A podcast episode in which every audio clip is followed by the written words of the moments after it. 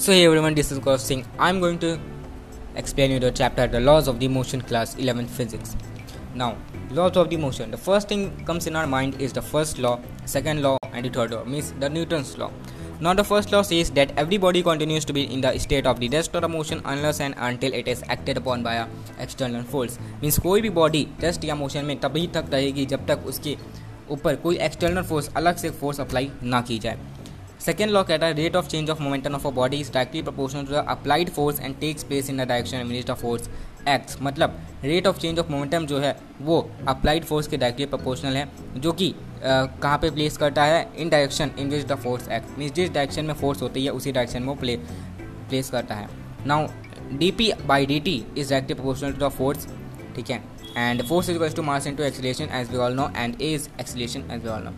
So, the third law is states that to every action there is an equal and opposite reaction. Now f vector ab will be equal to the f vector ba as we have studied in the previous chapter. Vector ba will be equal to the vector b minus vector a and vector ab will be equal to vector minus ba so action and reaction act upon two different bodies.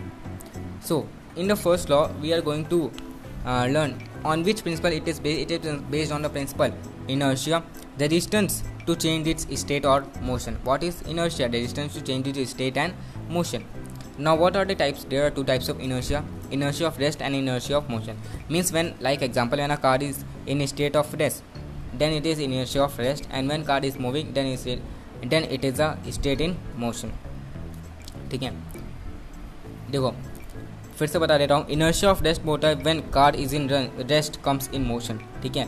जब car rest में होती है और वो motion में चलने लगती है।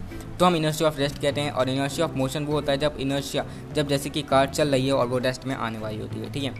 अब बात करते हैं what is force it is a push or a pull to change rest or uniform motion of a body ठीक है? अब यहाँ पे फोर्स का फ्रिक्शन क्या है? ठीक है? तो देखो friction is what which opposes the relative motion of a body ठीक है, ये relative motion of a body को अपोज करता है। अब यहाँ पे बात करते हैं हम मोमेंटम की। What is momentum it is the product of the mass and velocity means P vector is to M into V vector now what is impulse ठीक है इम्पल्स गज to change in the momentum means impulse गज to force into time which is F I is गज to F into delta T okay now what is law of conservation of momentum the total momentum of an isolated system of interacting particles is conserve like for example M A plus ub plus uh, mb ub is equals to mava plus mb vb okay?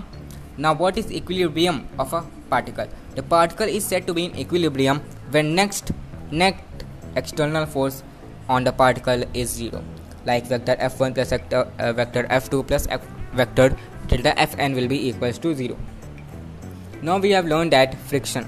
Now there are three types of friction static kinetic and rolling rolling friction is the friction which opposes the actual rolling friction means ur is greater than is smaller than ur which is smaller than us now kinetic friction it is opposes the actual relative motion like fr is equals to ur r static friction it opposes the impending relative motion for uh, like fs is equals to usr now it is a limiting friction which is the maximum value of the static friction. Now let's learn about the centripetal force what is centripetal force force which makes a body move along a circular path with a uniform speed is known as centripetal force and exam formula is mv square by r now centrifugal force is equals to the opposite to the centripetal force ठीक है centrifugal force equal and opposite to the centrifugal centripetal force होती है and uh, like for example if we want motion of a car on a level road will be velocity of max will be equals to under root us r into g. And motion of car on banked road when friction force is taken into consideration and v max will be equals to rg into us plus tan theta upon 1 minus us tan theta. Now when no friction force is considered then v max will be equal to root rg into tan theta in under root okay? So this is for today. If you like the session please like the session and uh, follow us on youtube educatish and see you in the next video. Till then bye